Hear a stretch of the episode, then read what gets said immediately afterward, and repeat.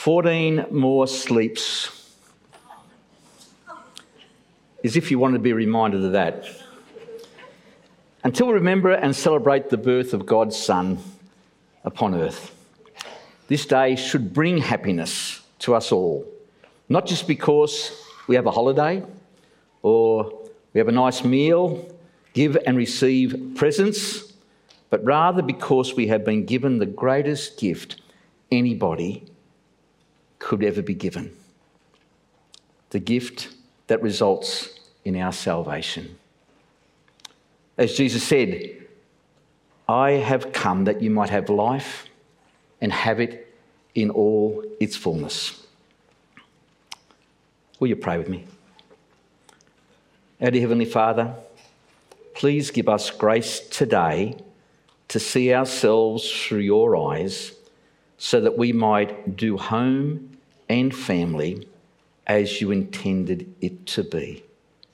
And we pray this in the name of Jesus. Amen. Since we are talking about home today, I have a special guest to do the reading. Though she had another engagement and could not attend, she was happy to video it for us. Psalms 128, verse 1 to 6. How joyful are those who fear the Lord, all who follow his ways. You will enjoy the fruit of your labour.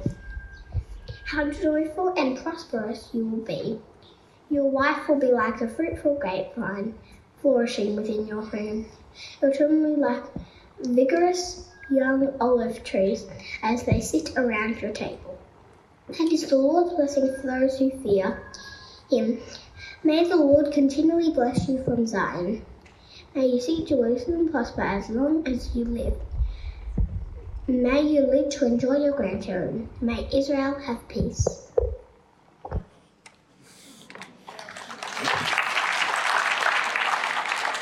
That was Lucy McVie, our six-year-old granddaughter, who uh, I think Daniel was had. Uh, he had the helmet. I think the other week with the kids program, and he had a microphone, and she sang, but she didn't have a microphone, so uh, that's the balance out. But um, she'll watch herself later this afternoon on video, I'm sure, and, uh, and she'll enjoy seeing herself. This psalm is one that was sung by the pilgrims ascending to Jerusalem. It is called the marriage prayer because it is often uh, sung at the Israelite uh, weddings. And as was read by Lucy, God is the true head of the home. And God will reward our devotion to Him with inner peace as we allow Him to be head of our home. A happy home. For many, this title might seem like an oxymoron. A figure of speech that combines seemingly contradictory words with opposing meanings. What is home? I guess for home for me is a dwelling place of an individual or group, related or not related, that have a loving, safe, supportive environment in which to live and grow. Your definition might be different than mine, but possibly we might have similarities. One of my roles here in, in a pastoral role here is to visit people and I try to do that as often as I can, along with Laurel. And uh, this past week, I, uh, I, visited a particular lady uh, in a nursing home. And uh, she uh, has been bedridden for over two and a half years. When I walked into her room, her face lit up and she said, Hello, Graham. It's so good to see you again. And as I came into her home, I saw her presence, not just physically, but all the photos on the wall, her favourite well used Bible sitting beside her bed, flowers, and other parts that reflected who, her life and, and what she was doing in her life. This was her home, and I was welcome there. About 10 years ago, Jenny and myself, I retired once, and it wasn't all made up to be, so I decided to come back to work. But anyway, so 10 years ago, we retired, And uh, for about four or five years, we travelled a lot of Australia in our caravan. That was our home. So, therefore, what I'm saying is that home is about relationships, not simply about a building. That's similar to the church, though, isn't it? Church is about people in relationship who love Jesus rather than simply this beautiful building in which we're in. We are so blessed with this building. I'm blessed by this building, but I'm more blessed by you. And happy is one of those words too that's lost its true meaning, I think, over time. It's like the word love in our society. We throw it around uh, willy nilly. But to have a happy home, in my opinion, is categorically what God wants us to have. It's not an oxymoron. It is God's plan that we might experience what the psalm said in Psalm 128. How joyful are those who fear the Lord, all who follow his ways. You will enjoy the fruit of your labour. How joyful and prosperous you will be. May you live to enjoy your grandchildren. That's why I had Lucy there, because I enjoy my grandchildren.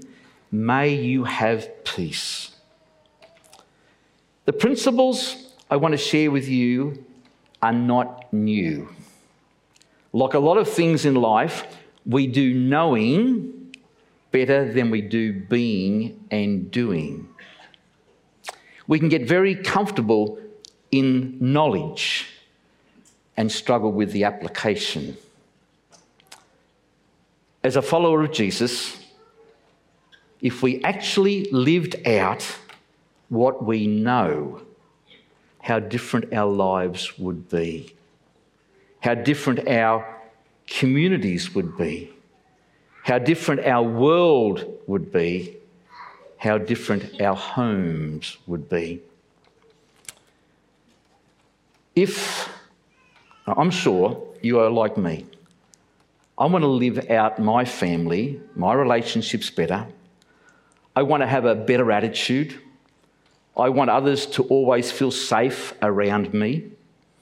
I want to respect others the way they deserve to be respected, and I want to be loved and loved by others as God first loved me. I'm sure most of you would feel the same way.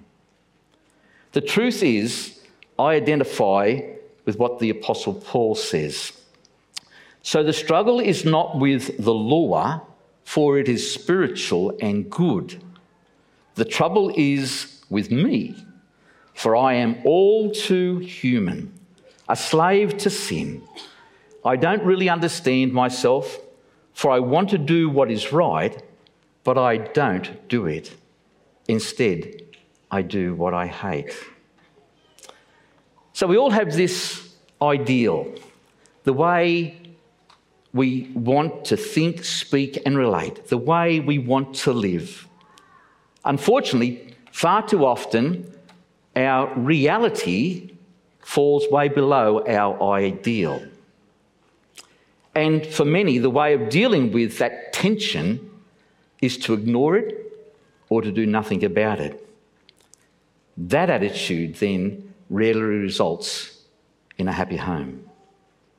You see, a happy home is a place that we can be who God created us to be by being a learner of ourselves and of others.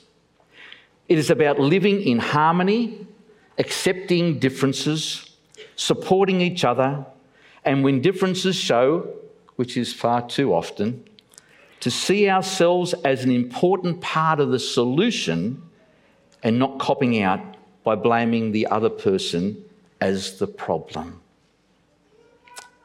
Paul says, never pay back evil with more evil. Do things in such a way that everyone can see you are honourable. Do all that you can to live in peace with everyone. See, again, these words are God's words. They are plainly written so that we can know how to live and what to do in every situation. They are written so that we have no excuse as to what we should be doing. This year is the 10th anniversary of the publishing of the World Happiness Report. I'm sure you are as surprised as I was to know that such a thing existed. But here it goes. The report gathered information from 150 countries and specifically monitored the performance in six intentional categories. Firstly, gross domestic performance per capita, which simply means productivity, social support in community, healthy life expectancy, freedom to make your own life choices, generosity of the general population, and sixthly, perception of internal and external corruption levels. It's an interesting one, isn't it? The research created a fictional country called Dystopia. What an interesting name for a fictional country, eh? Dystopia. And this fictional country, they filled it with the world's least happy people. Hope none of us were invited to be part of that uh, little country. Dystopia, as the rock, sorry, dystopia as the rock bottom value in each of the six categories, and measured the six scores of the real world countries against this value. The Gallup uh, polling results showed Finland is number one, Denmark is number two, Switzerland is number three, and good old Aussie land come in number 11. We're pretty good, aren't we? But those of you Kiwi people, you uh, did better. You come in at ninth.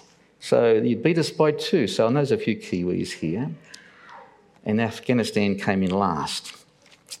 It's interesting what people identify as the criteria for assessing happiness, whether that be individual, family, community, or country.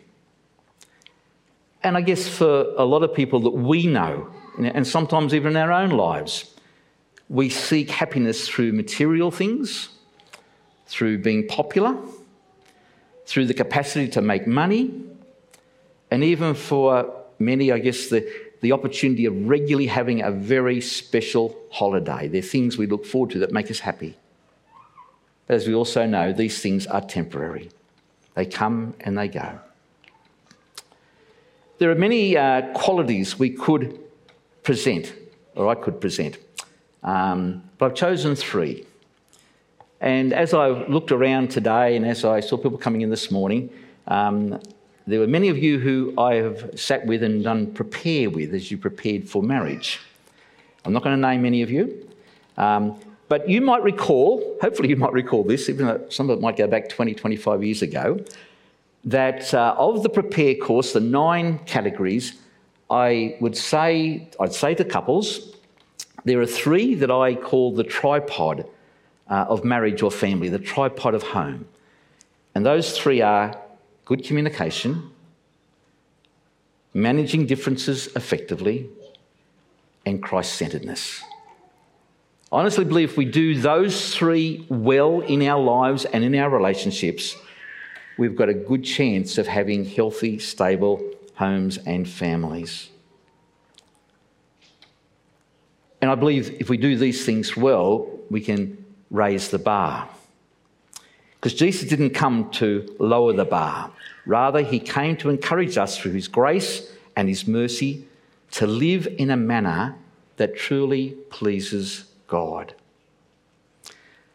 In the Sermon on the Mount, Jesus repeated these phrases on a number of occasions, going through each of the seconds uh, in his sermon.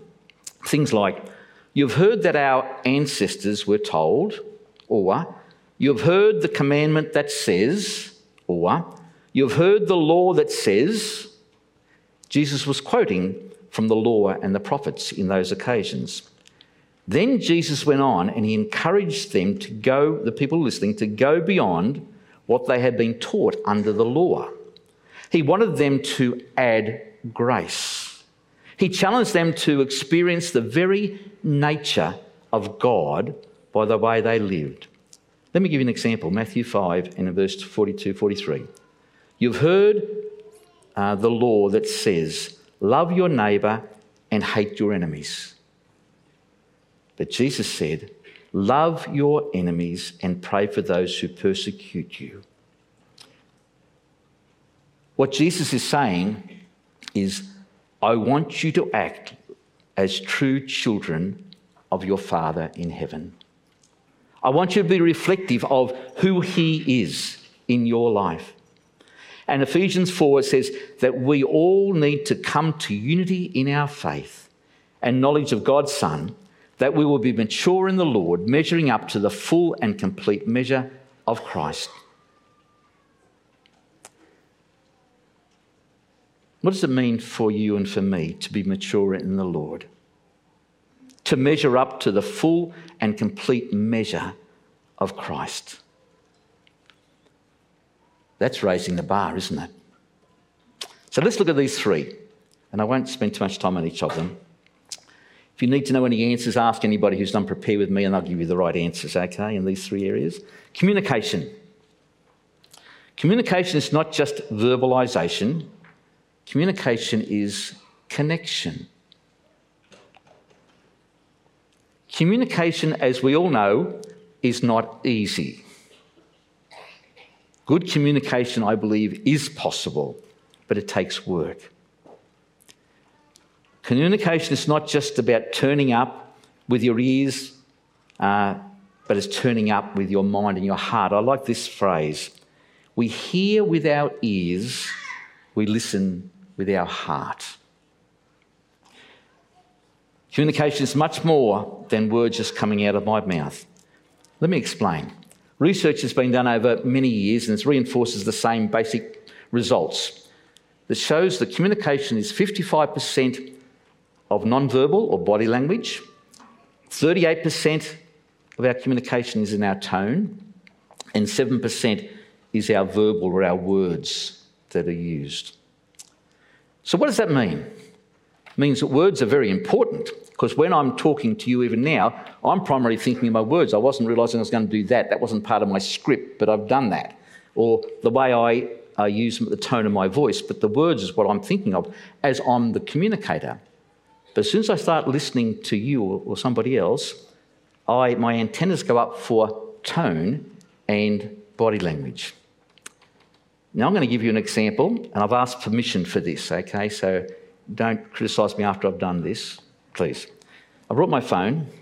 Now, if I texted all of you here right now and I said uh, in my text to you, and the, all the phones go beep, beep, beep, beep, beep, well, one time now, and as you look at this text from me, you read, and know it's from Graham, because my name's on your phone, hopefully. My wife's name is Jenny, whom I love very much. You go, oh, isn't this guy fantastic? 41 years marriage, and he's saying this in the service, and and he still loves his wife very much. Now, I text a lot, but I'd rather talk to somebody over the phone. So I will ring each of you, okay, and I can put it to my ear and I can say, my, I want to introduce you to my wife, whose name is Jenny, whom I love very much. Oh, I got some reaction then, didn't I? Thank you, Sharon. Okay. What say, though, I come face to face with you and I want to introduce you to my, my wife. So I say to you, I want to introduce to my wife, Jenny, whom I love very much. All right. You'd suggest I go and see some, a counsellor after church to sort it out, I'm sure. What happened then, though?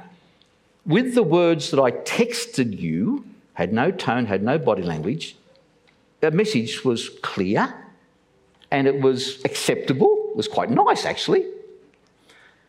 When I spoke those same words without you seeing me, you got a message that puts you in doubt into the words I was saying, true?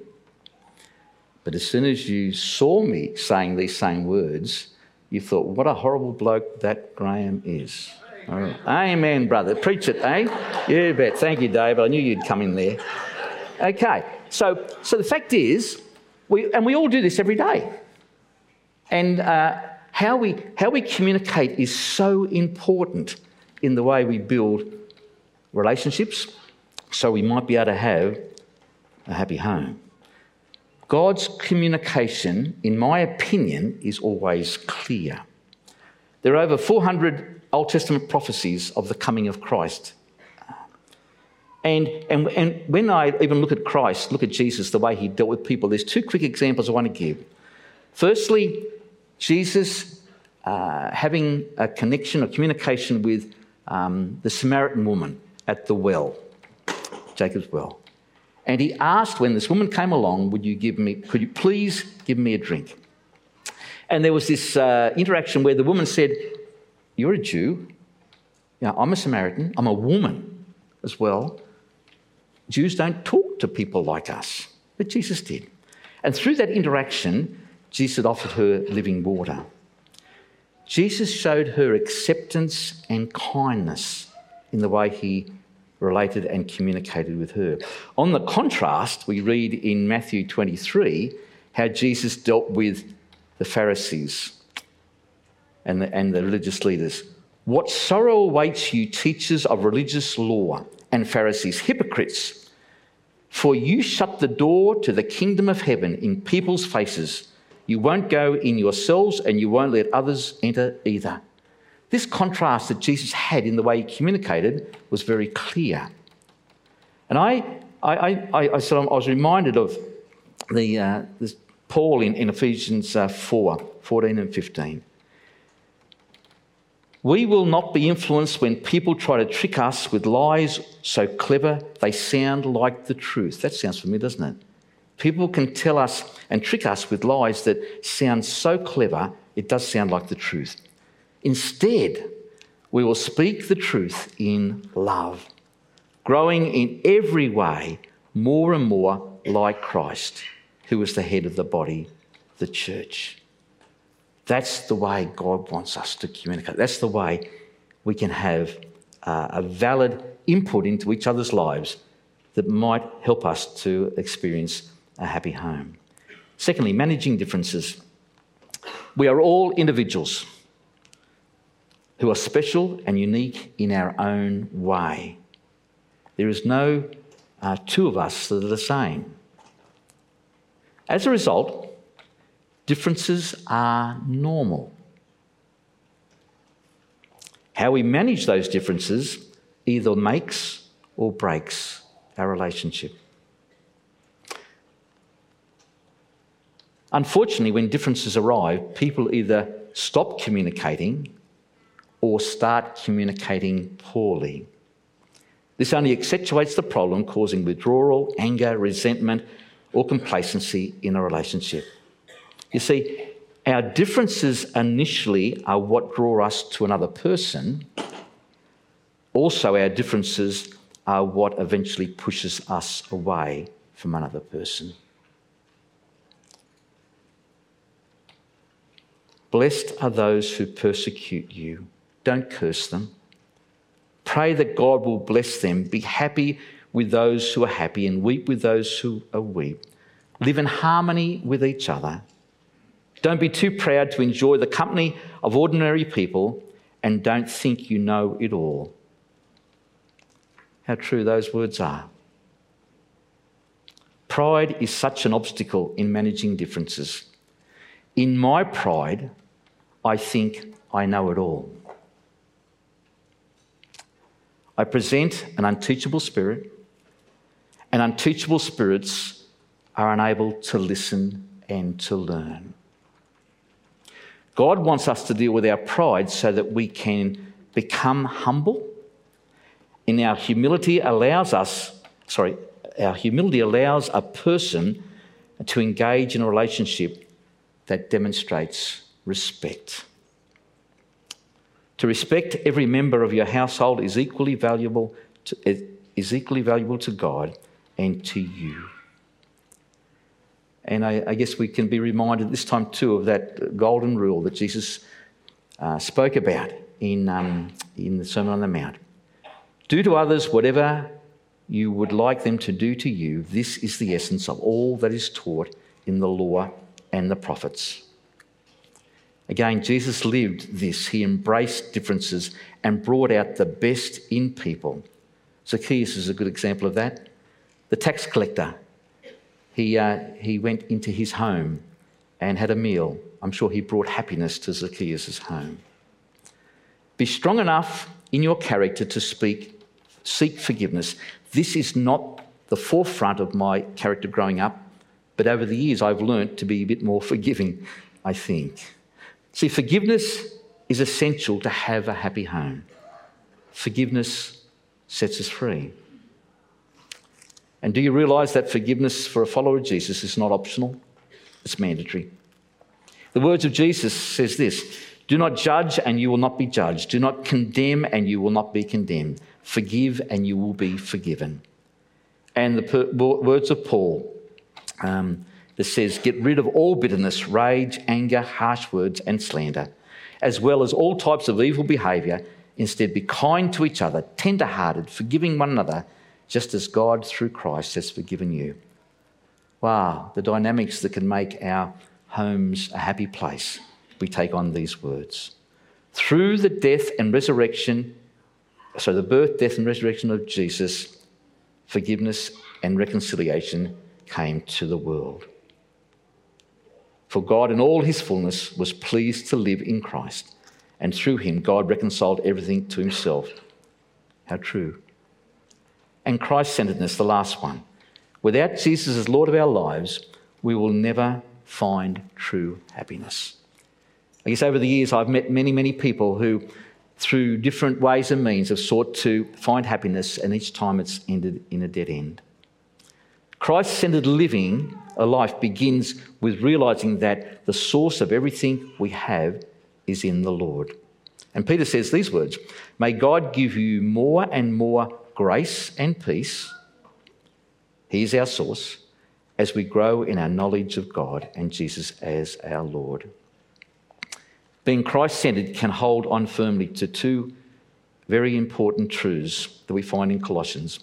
Firstly, that we were created by Jesus, and secondly, we were created for Jesus, by Him and for Him. Let me conclude with uh, these words from Proverbs chapter 22. Train a child in the way he should go, and when he is old, he will not depart from it. I come across this survey, and the survey stated that if a child is the first person in a family, in a household, to become a Christian, there is a 3 to 5% probability that everybody in the household will follow. 3 to 5% if a child is the first one. If a mother is the first to become a Christian, then there is a 17% probability that everyone will follow. I thought it might have been higher than that, but that's what this research has stated. However, if a father is first to become a Christian in a household, there is a 93% probability that everyone else in the household will follow. Dads have, dad, you dads, you have an impact upon families in the faith. Let me encourage you today, as we draw closer to Christmas, to uh, reassess your home and your family. Whether your home consists of one person or of many people, these principles for a happy home apply to us all. And my prayer is that you will search your mind and heart to grow in each of these, to communicate better by truly listening to hear the meaning and value of the other person for them to be safe, that your differences will make you stronger, not divide you, through respect of each other, and that reinstating your commitment to, of Jesus being your Lord and Saviour, you have a source, a resource in the Scripture and a guide in the Holy Spirit to be Christ centered. Our life is all about the preparation, though, for the future, isn't it? We experience Jesus Lord now, but what we have waiting for us is truly God's happy home. And in John 14, we read these words. This is from the message translation. Jesus spoke to them Don't let this rattle you. You trust God, don't you? Trust me. There is plenty of room for you in my Father's home. If there weren't so, would I have told you that I'm on my way to get a room ready for you.